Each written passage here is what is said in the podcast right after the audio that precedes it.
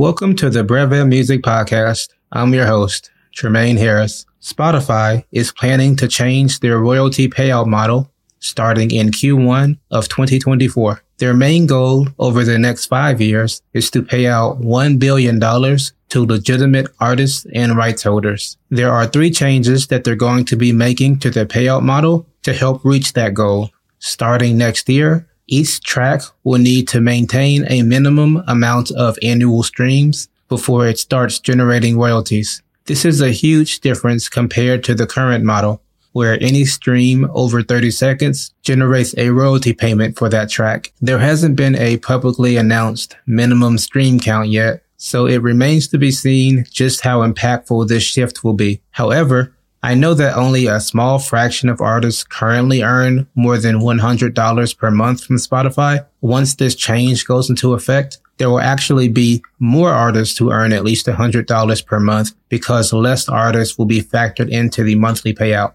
There will also be penalization of distributors and labels when fraudulent activity is detected on tracks that they've uploaded. This change may seem good at face value, but it leaves the door open for bad actors to harm a label or distributor. Say, for example, a label that rivals yours decides to buy a lot of bots to artificially stream your music. Spotify may think that you bought those bots and dock your payout. However, it was actually your rival that did it. Unless that happens to a large company with a big legal budget, I doubt that Spotify would even care to look into it. But maybe I'm wrong about that but I just can't see a way to prove that you didn't buy something. Thirdly, and slightly less controversially, there will be a change to the minimum playtime for non-music tracks, which includes white noise and binaural beats. Spotify will introduce a minimum playtime for those types of tracks. Currently, artists can take advantage of the system by splitting their content into 31 second tracks and continuously having people stream those short tracks. However, with the upcoming changes, Spotify is hoping to redirect their royalties toward more traditional music and traditional musicians.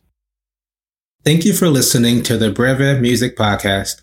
You can stay up to date by following Breve Music Studios on Facebook, Twitter, and Instagram. You can also visit the website brevemusicstudios.com.